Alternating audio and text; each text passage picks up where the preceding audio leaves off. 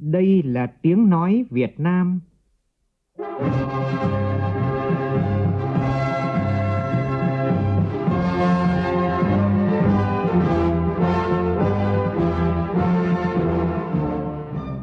là tiếng nói Việt Nam,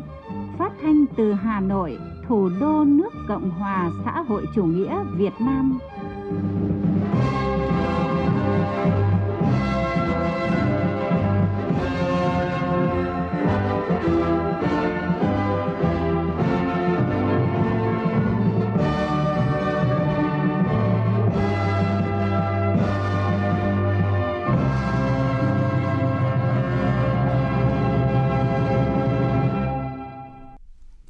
Kính chào quý vị và các bạn. Mời quý vị và các bạn nghe chương trình Thời sự sáng của Đài Tiếng Nói Việt Nam. Hôm nay thứ Bảy, ngày 26 tháng 11 năm 2022, tức ngày mùng 3 tháng 11 năm nhâm dần. Chương trình có những nội dung đáng chú ý sau.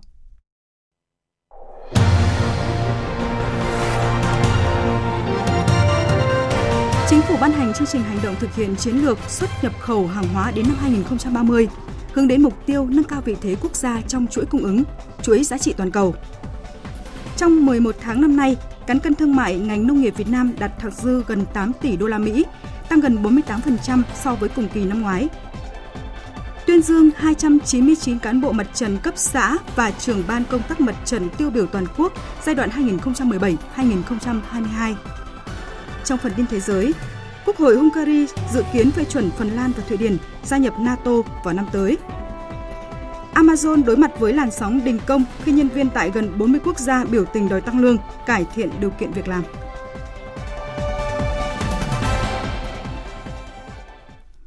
Bây giờ là nội dung chi tiết. Thưa quý vị và các bạn, theo kế hoạch, hôm nay, Thủ tướng Phạm Minh Chính chủ trì hội nghị công bố chương trình hành động của Chính phủ thực hiện nghị quyết số 24 của Bộ Chính trị về phát triển kinh tế xã hội và bảo đảm quốc phòng an ninh vùng Đông Nam Bộ đến năm 2030,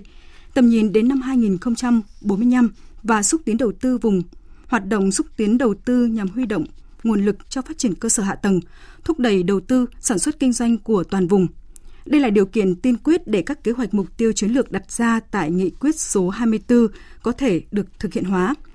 Theo định hướng chương trình đề ra, Đông Nam Bộ sẽ trở thành vùng có khu vực kinh tế phát triển mạnh, năng động với số lượng doanh nghiệp đứng đầu cả nước, đồng thời là địa bàn thu hút đầu tư trực tiếp nước ngoài lớn nhất chiếm hơn 41% tổng vốn đầu tư trực tiếp nước ngoài.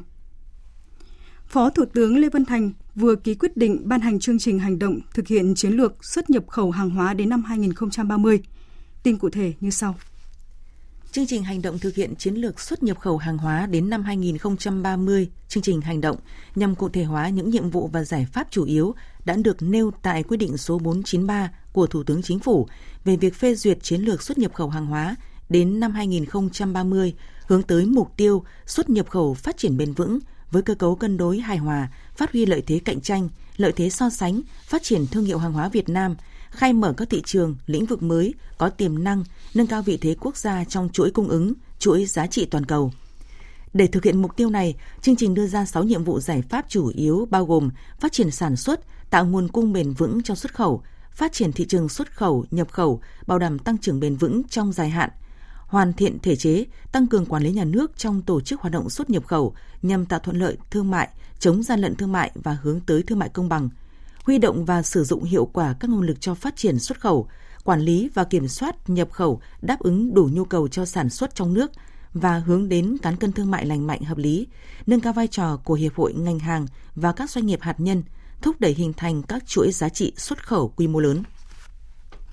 Sáng nay tại thành phố Hải Phòng sẽ diễn ra phiên toàn thể diễn đàn Logistics Việt Nam năm 2022 với chủ đề Logistics xanh. Tiếp đó trong chiều nay sẽ diễn ra các hội thảo chuyên đề tối ưu hóa chi phí với Trung tâm Logistics và Kinh tế tuần hoàn và Logistics Việt Nam chủ động thích ứng với bối cảnh mới. Dự kiến có khoảng 450 đại biểu tham dự. Đây là sự kiện thường niên lớn nhất về logistics do Bộ Công Thương phối hợp với các đơn vị liên quan triển khai thực hiện từ năm 2013 đến nay. Phóng viên Nguyên Long thông tin. Diễn đàn Logistics Việt Nam năm 2022 là diễn đàn lần thứ 10 được tổ chức trong bối cảnh có nhiều đặc điểm mới. Trong đó, việc triển khai các hiệp định thương mại tự do thế hệ mới như CPTPP, EVFTA, UKVFTA hay RCEP đòi hỏi doanh nghiệp phải nỗ lực nâng cao sức cạnh tranh. Dịch COVID-19, tình trạng suy thoái và lạm phát ở một số thị trường lớn gây ảnh hưởng nặng nề đến các doanh nghiệp nói chung và các doanh nghiệp dịch vụ logistics nói riêng. Ông Lê Hoàng Khánh Nhật, Tổng Giám đốc Công ty Cổ phần Cao su Đà Nẵng nêu thực tế. Cái logistics là một cái chi phí rất là lớn trong cấu thành giá trị của sản phẩm. Có những thị trường nó chiếm rất là lớn, à, có những giai đoạn khó khăn như năm 2021, chi phí logistics đã tăng hàng chục lần. Ở đây cũng là một cái điểm rất là khó khăn để cho các doanh nghiệp cân đối chi phí trong sản xuất. Các tính toán cho thấy logistics là một ngành dịch vụ tiêu thụ năng lượng và phát sinh khí thải lớn. Việc đẩy mạnh phát triển dịch vụ logistics song hành với tiết kiệm năng lượng, chuyển đổi sang sử dụng các nguồn năng lượng thân thiện với môi trường, sử dụng nguyên liệu có khả năng tái chế là một nhiệm vụ lớn với ngành dịch vụ logistics. Theo ông Trần Thanh Hải, Phó Cục trưởng Cục xuất nhập khẩu Bộ Công Thương, cần có sự chung tay đồng hành của cả cơ quan quản lý nhà nước và doanh nghiệp trong hiện thực hóa mục tiêu này. Trong bối cảnh cái sự cạnh tranh mạnh mẽ như vậy, doanh nghiệp nào dựa được vào công nghệ, ứng dụng được công nghệ tốt, thì đấy là những doanh nghiệp sẽ có cái khả năng vượt trội và có cái khả năng vươn xa hơn. Sắp tới thì Bộ Công Thương cũng sẽ triển khai xây dựng chiến lược phát triển dịch vụ logistics ở một cái tầm vóc dài hạn hơn so với kế hoạch hành động trước đây và nó cũng đặt một cái cơ sở nền móng để hỗ trợ cho các doanh nghiệp logistics của chúng ta trong cái thời gian tới để đồng hành với các doanh nghiệp để xuất nhập khẩu để vươn ra thị trường thế giới tốt hơn nữa. Thưa quý vị và các bạn, tại hội nghị thượng đỉnh về biến đổi khí hậu COP26 tháng 11 năm 2021, Thủ tướng Chính phủ đã cam kết Việt Nam sẽ đạt mức phát thải dòng bằng không vào năm 2050. Đây là một mục tiêu rất quan trọng, đòi hỏi tính trách nhiệm và sự tham gia mạnh mẽ của các ngành, trong đó có logistics. Để truyền tải thông điệp này, định hướng và khuyến khích doanh nghiệp logistics tuân thủ các yêu cầu về tiết kiệm năng lượng, phát thải, sử dụng năng lượng sạch, Diễn đàn Logistics Việt Nam 2022 lấy chủ đề là Logistics xanh. Đây cũng là chủ đề của báo cáo Logistics Việt Nam 2022 được công bố tại diễn đàn. Chúng tôi sẽ thông tin cụ thể về phiên toàn thể Diễn đàn Logistics Việt Nam 2022 cũng như các nội dung, các hội thảo chuyên đề của diễn đàn này trong các bản tin sau. Thưa quý vị và các bạn, một thông tin đáng chú ý là trong 10 tháng năm nay, Bình Dương đã thu hút được hơn 2 tỷ 700 triệu đô la Mỹ vốn đầu tư trực tiếp nước ngoài, tăng 57% so với cùng kỳ năm ngoái, đứng thứ hai cả nước chỉ sau thành phố Hồ Chí Minh. Đáng chú ý, công nghiệp chế biến chế tạo tiếp tục thu hút được nhiều sự quan tâm của các nhà đầu tư nước ngoài với tổng số vốn đầu tư đạt gần 1 tỷ 700 triệu đô la Mỹ, chiếm hơn 63% tổng vốn đầu tư và dự kiến tỉnh Bình Dương sẽ tiếp tục đầu tư mới và mở rộng các khu công nghiệp hiện có với tiêu chuẩn cao hơn về khoa học công nghệ, bảo vệ môi trường, thu hút các ngành nghề có giá trị gia tăng cao. Và không chỉ lĩnh vực thu hút đầu tư trực tiếp nước ngoài, hoạt động xuất khẩu tại nhiều địa phương cũng như có nhiều tín hiệu tích cực. Điển hình tại Sơn La, giá trị hàng hóa tham gia xuất khẩu năm nay đạt khoảng gần 175 triệu đô la Mỹ, tăng 8,5% so với cùng kỳ năm trước, trong đó giá trị hàng hóa nông sản thực phẩm tham gia xuất khẩu ước đạt là 163 triệu đô la Mỹ tỉnh Sơn La đã phối hợp với Cục Xúc tiến Thương mại, Bộ Công Thương tổ chức xúc tiến tiêu thụ xuất khẩu xoài và nông sản tỉnh Sơn La, kết nối trực tuyến với các điểm cầu trong nước và 17 điểm cầu nước ngoài như Trung Quốc, Úc, Singapore, các tiểu vương quốc Ả Rập Thống Nhất, Nhật Bản. Xúc tiến thương mại quảng bá sản phẩm nông sản tỉnh Sơn La tại các thành phố lớn như Hà Nội, Đà Nẵng, kết nối 20.000 hộ nông dân tham gia sàn thương mại điện tử. Bà Đỗ Thị Bích Châu, Phó Giám đốc Sở Công Thương Sơn La cho biết. Tỉnh Sơn La hỗ trợ các doanh nghiệp hợp tác xã tham gia các cái chương trình kết nối cung cầu trực tuyến và trực tiếp làm việc với các nhà thu gom cũng như là nhà nhập khẩu hỗ trợ các cái doanh nghiệp hợp tác xã đẩy mạnh ứng dụng thương mại điện tử xây dựng các cái website tham gia các sàn thương mại điện tử có uy tín trong và ngoài nước hỗ trợ thiết kế các cái mẫu mã bao bì cho sản phẩm và xây dựng hệ thống truy xuất nguồn gốc để đáp ứng cái nhu cầu của thị trường. Theo Bộ Nông nghiệp và Phát triển Nông thôn, kinh ngạch xuất khẩu nông lâm thủy sản tháng 11 đạt hơn 4 tỷ 200 triệu đô la Mỹ, đưa tổng giá trị xuất khẩu 11 tháng của năm nay đạt hơn 49 tỷ đô la Mỹ, tăng gần 12% so với cùng kỳ năm ngoái. Trong đó, giá trị xuất khẩu các mặt hàng nông sản ước đạt hơn 20 tỷ đô la, xuất khẩu thủy sản đạt hơn 10 tỷ đô la, lâm sản đạt hơn 15 tỷ đô la. Hoa Kỳ, Trung Quốc và Nhật Bản là ba thị trường nhập khẩu các mặt hàng nông lâm thủy sản lớn nhất của Việt Nam – giá trị xuất khẩu sang thị trường Hoa Kỳ chiếm tỷ trọng 25%, Trung Quốc chiếm gần 19% và Nhật Bản chiếm gần 8%. Trong 11 tháng qua, cán cân thương mại ngành nông nghiệp Việt Nam đã thẳng dư gần 8 tỷ đô la, tăng gần 48% so với cùng kỳ năm ngoái. Thời sự VOV, nhanh, tin cậy, hấp dẫn. Chương trình tiếp tục với những tin đáng chú ý khác. Thủ tướng Chính phủ vừa có công điện về việc tăng cường phòng ngừa, đấu tranh với tội phạm, vi phạm pháp luật liên quan đến cá độ bóng đá. Nội dung cụ thể như sau. Nội dung công điện nêu rõ, thời gian qua, các loại tội phạm liên quan đến cờ bạc, nhất là cá độ, bóng đá, gây nhiều hệ lụy nghiêm trọng và là nguyên nhân phát sinh nhiều loại tội phạm khác. Hoan nghênh, biểu dương, đánh giá cao Bộ Công an, Công an một số địa phương đã chủ động tích cực phát hiện, triệt phá nhiều đường dây cờ bạc, cá độ bóng đá, trong đó có vụ cá độ bóng đá quy mô lớn với số tiền gần 30.000 tỷ đồng, bắt giữ nhiều đối tượng, thu giữ nhiều tăng vật liên quan. Tuy nhiên, lợi dụng sự kiện giải vô địch bóng đá thế giới World Cup 2022, hoạt động cá độ bóng đá đang diễn ra hết sức phức tạp với phương thức, thủ đoạn ngày càng tinh vi, ảnh hưởng nghiêm trọng đến tình hình an ninh trật tự. Để kịp thời ngăn chặn, đẩy lùi chấm dứt tệ nạn cá độ bóng đá, bảo đảm giữ vững an ninh chính trị, trật tự an toàn xã hội, Thủ tướng Chính phủ yêu cầu một Bộ Công an chỉ đạo công an các đơn vị địa phương triển khai đồng bộ các biện pháp nghiệp vụ, nắm chắc tình hình, quản lý chặt chẽ các đối tượng, địa bàn trọng điểm, tổ chức đấu tranh, triệt phá các ổ nhóm đường dây, đối tượng hoạt động cờ bạc, cá độ bóng đá, nhất là trong thời gian diễn ra vòng chung kết World Cup 2022. Đẩy mạnh đấu tranh với các loại tội phạm phát sinh liên quan đến hoạt động cá độ bóng đá như tín dụng đen, lừa đảo, cướp, cướp giật, trộm cắp tài sản. 2. Bộ Thông tin và Truyền thông tăng cường công tác tuyên truyền để người dân nâng cao nhận thức, không tham gia các hoạt động cờ bạc, nhất là cá độ bóng đá qua mạng Internet. Phối hợp chặt chẽ với Bộ Công an, ngăn chặn các trang website cờ bạc cá độ và thực hiện các mặt công tác nghiệp vụ để chủ động phát hiện đấu tranh triệt xóa các tụ điểm, đường dây cá độ bóng đá. 3. Ủy ban Nhân dân các tỉnh, thành phố trực thuộc Trung ương chỉ đạo lực lượng chức năng nòng cốt là lực lượng công an, tổ chức tấn công chấn áp mạnh mẽ, xử lý nghiêm tội phạm và vi phạm pháp luật liên quan đến cá độ bóng đá trên địa bàn, huy động sức mạnh tổng hợp của hệ thống chính trị trong phòng ngừa, đấu tranh hiệu quả với hoạt động cá độ bóng đá, bảo đảm an ninh trật tự, tuyên truyền vận động nhân dân nâng cao cảnh giác, tích cực tham gia phong trào toàn dân bảo vệ an ninh Tổ quốc, tố giác hoạt động cá độ bóng đá. Thưa quý vị và các bạn, trong hai ngày hôm nay và ngày mai, 299 Chủ tịch Ủy ban Mặt trận Tổ quốc Việt Nam cấp xã và trưởng ban công tác mặt trận tiêu biểu toàn quốc giai đoạn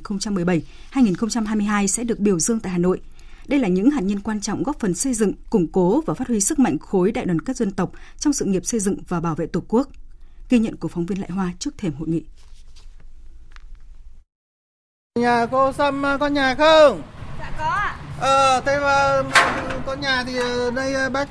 nhắc nhở là... Trong những ngày tháng cả nước chung sức đồng lòng phòng chống dịch COVID-19, nơi đâu cũng thấy hình ảnh những chủ tịch mặt trận Tổ quốc Việt Nam cấp xã và trưởng ban công tác mặt trận đi từng ngõ, gõ cửa từng nhà, ra từng đối tượng để tuyên truyền vận động nhân dân chấp hành các quy định trong phòng chống dịch tận tâm, trách nhiệm trong công việc, đồng hành cùng người dân vượt qua những tháng ngày khó khăn nhất để đẩy lùi dịch COVID-19. Ông Trần Nam Sơn, Chủ tịch Mặt trận Tổ quốc Việt Nam phường Diên Hồng, thành phố Pleiku, tỉnh Gia Lai và bà Dương Thị Hà, Chủ tịch Ủy ban Mặt trận Tổ quốc Việt Nam xã Long Điền Đông, huyện Đông Hải, tỉnh Bạc Liêu cho biết có sự đồng thuận của nhân dân của phường, sự đoàn kết của nhân dân của phường, đồng cam cộng khổ với chính quyền. Trong những cái năm chống dịch, nhân dân phường Nhân Hồng không chỉ vượt qua khó khăn, tham gia đóng góp, chăm lo cho những hoàn cảnh khó khăn hơn mình. Và bản thân nhân dân Nhân Hồng, họ đã đoàn kết cùng nhau, nỗ lực vượt qua những khó khăn đó. Hai năm qua về công tác phòng chống dịch Covid-19 nói chung là huy động nhân dân đóng góp rất là tích cực, đoàn kết rất là là cao trong công tác phòng chống dịch, nó góp phần cho công tác phòng chống dịch thành công những ATM gạo cùng hàng triệu phần quà đại đoàn kết, túi an sinh, hàng vạn tấn lương thực thực phẩm, hàng ngàn tấn trang thiết bị y tế chính là minh chứng cho sự nỗ lực đóng góp không mệt mỏi của đội ngũ cán bộ mặt trận Tổ quốc Việt Nam. Phó Chủ tịch Tổng Thư ký Ủy ban Trung ương Mặt trận Tổ quốc Việt Nam Lê Tiến Châu cho rằng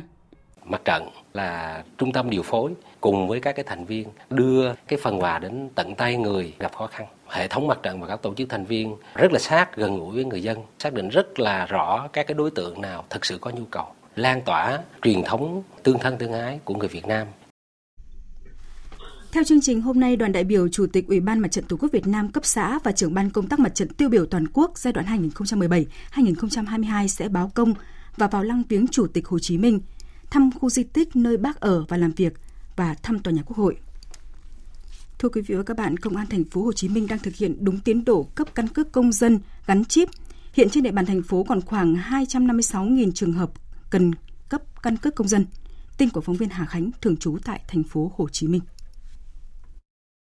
Đến ngày 24 tháng 11, thành phố Hồ Chí Minh đã thu nhận hơn 5,7 triệu hồ sơ cấp căn cước công dân, tiếp nhận và trả hơn 5,1 triệu căn cước công dân. Theo chỉ tiêu được giao trong năm 2022, hiện vẫn còn khoảng 256.000 trường hợp cần cấp căn cước công dân. Thượng tá Lê Mạnh Hà, Phó trưởng phòng tham mưu, Công an thành phố cho biết, Công an thành phố đã thực hiện cấp gần 1,1 triệu tài khoản định danh điện tử mức độ 2 và tiếp tục vận động người dân tự đăng ký tài khoản định danh mức độ 1. Trước thắc mắc của người dân về việc nếu sau ngày 1 tháng 1 năm 2023, công dân nếu chưa có căn cước công dân có bị xử phạt không? Thượng tá Lê Mạnh Hà cho biết. Theo quy định của pháp luật thì không bị xử lý khi mà vẫn đang còn những cái giấy tờ về căn cước công dân hoặc chứng minh nhân dân còn thời hạn. Tuy nhiên thì công an thành phố cũng mong rằng là để ờ, thuận lợi trong các cái giao dịch cũng như là công tác kết nối dữ liệu giữa bộ ngan và các bộ ngành thì ờ, người dân cũng quan tâm và đi làm căn cước công dân gắn chip để thực hiện các cái dịch vụ công trực tuyến khác giúp cho cái việc ờ, cải cách hành chính nói chung của chính phủ và thành phố.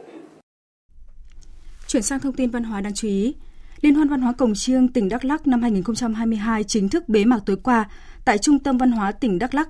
Hợp Xíu, phóng viên Đài Tiếng Nói Việt Nam thường trú khu vực Tây Nguyên đưa tin. Với gần 500 nghệ nhân, diễn viên quần chúng ở 15 huyện, thị xã và thành phố trong tỉnh, các đoàn đã mang đến liên hoan 65 tiết mục với nhiều thể loại như diễn tấu cổng chiêng, chiêng tre, độc tấu đàn tơ rưng, thổi kèn, thổi sáo, hát đối đáp, cướt, ai ray. Cùng với đó, các nghi lễ truyền thống của các dân tộc như lễ hỏi chồng, kết nghĩa anh em, cúng ché cũng được tái hiện một cách sinh động ngay tại sân khấu liên hoan.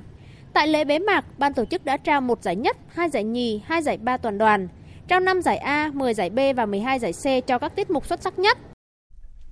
Cũng trong tối qua, tại Quảng Ngãi diễn ra Liên hoan Cồng Chiêng, đàn hát dân ca hội thi thể thao các dân tộc thiểu số tỉnh Quảng Ngãi năm 2022. Liên hoan Cồng Chiêng, đàn hát dân ca và hội thi thể thao các dân tộc thiểu số tỉnh Quảng Ngãi sẽ diễn ra đến hết tối nay.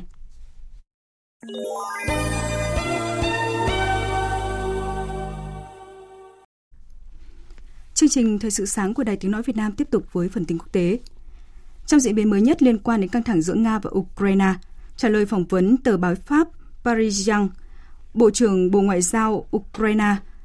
Dmitry Kubela tuyên bố nước này không phản đối đàm phán với Nga. Tin của phóng viên Đài Tiếng Nói Việt Nam thường trú tại Nga.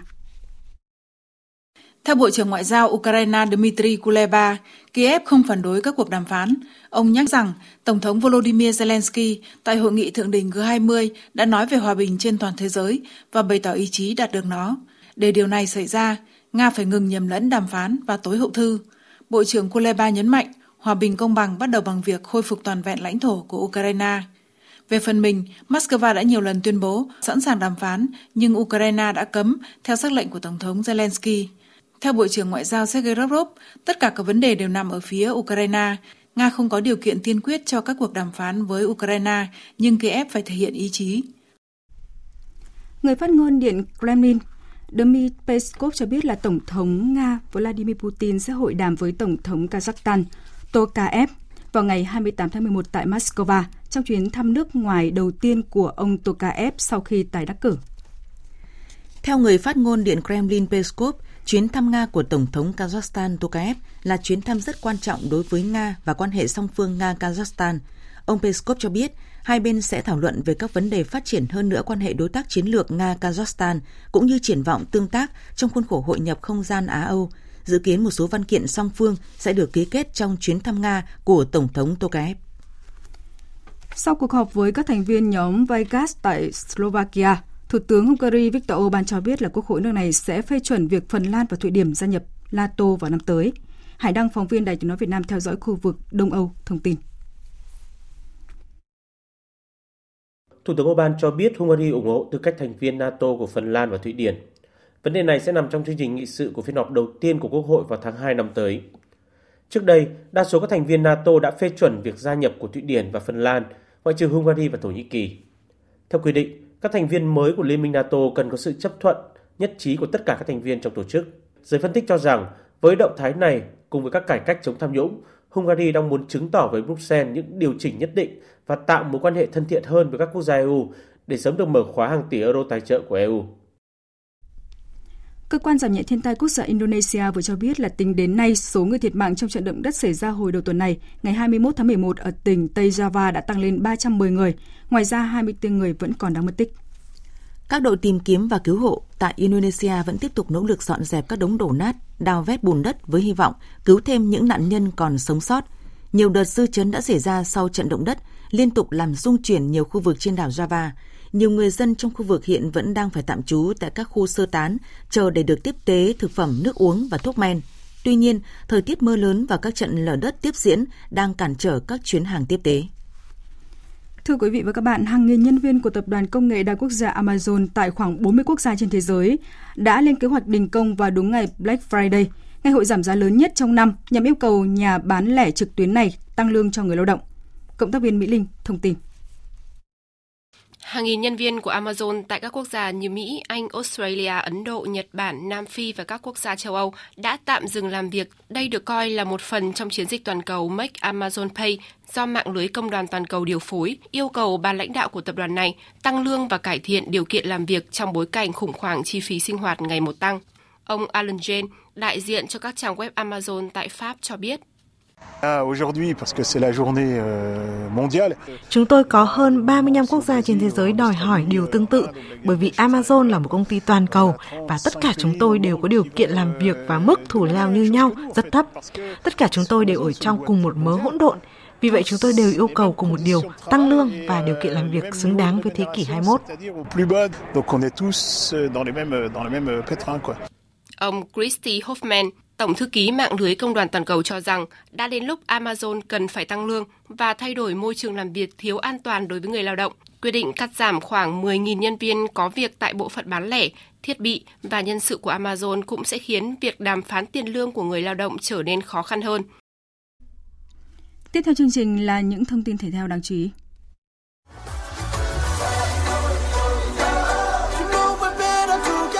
Nhật ký World Cup 2022 Nhật ký World Cup 2022 Thưa quý vị và các bạn, đêm qua và dạng sáng nay, các trận đấu bóng tại World Cup 2022 tiếp tục cống hiến cho người yêu bóng đá những pha rượt đuổi tỷ số mãn nhãn. Đáng chú ý, chủ nhà Qatar đã nắm chắc suất bị loại ở vòng chung kết World Cup 2022 sau thất bại 1-3 trước Senegal ở lượt trận thứ hai bảng A. Trong khi đây là chiến thắng đầu tiên của đội bóng đến từ khu vực châu Phi có được tại World Cup 2022. Kết quả này giúp Senegal đang cùng có được 3 điểm như Hà Lan và Ecuador nhưng đã đá hơn nhiều một trận.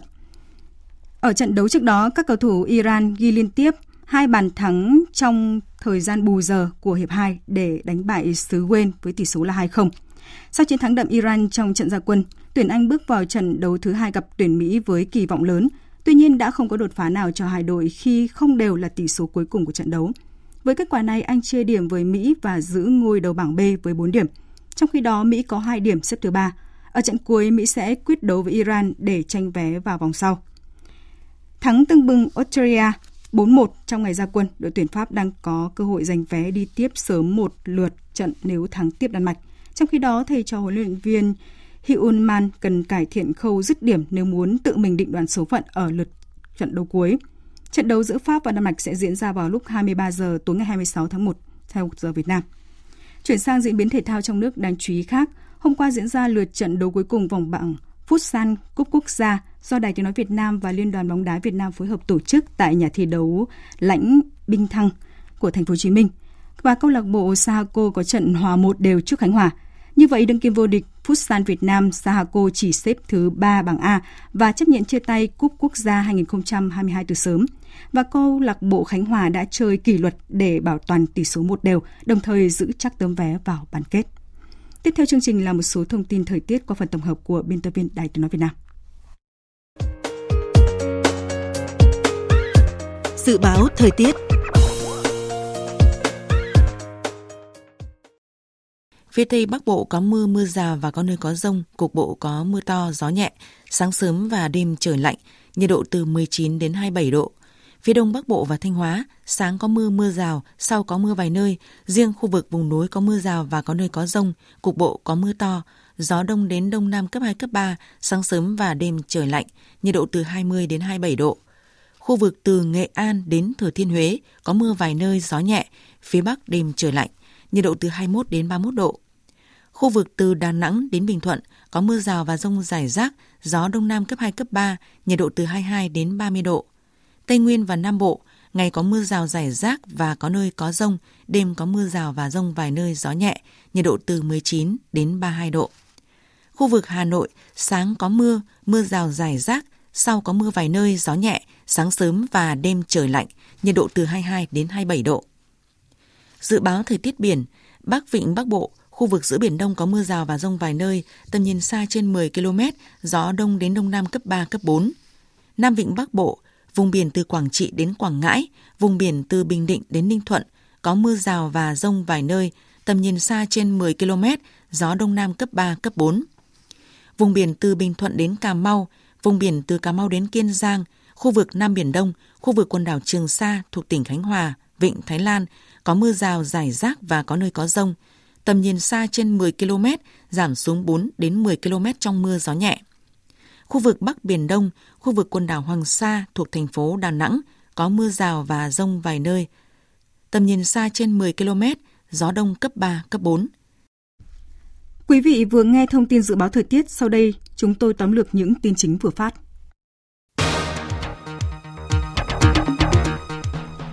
Chiến lược xuất nhập khẩu hàng hóa đến năm 2030 vừa được chính phủ ban hành, hướng tới mục tiêu xuất nhập khẩu phát triển bền vững với cơ cấu cân đối hài hòa, phát huy lợi thế cạnh tranh, lợi thế so sánh, phát triển thương hiệu hàng hóa Việt Nam, khai mở các thị trường, lĩnh vực mới có tiềm năng, nâng cao vị thế quốc gia trong chuỗi cung ứng, chuỗi giá trị toàn cầu. Theo thống kê của Bộ Nông nghiệp và Phát triển nông thôn, trong 11 tháng qua, cán cân thương mại ngành nông nghiệp Việt Nam đạt thặng dư gần 8 tỷ đô la Mỹ, tăng gần 48% so với cùng kỳ năm ngoái. Ukraine tuyên bố không phản đối các cuộc đàm phán với Nga. Tuy nhiên, cả Nga và Ukraine đều chưa tìm được tiếng nói chung để khởi động lại tiến trình đàm phán.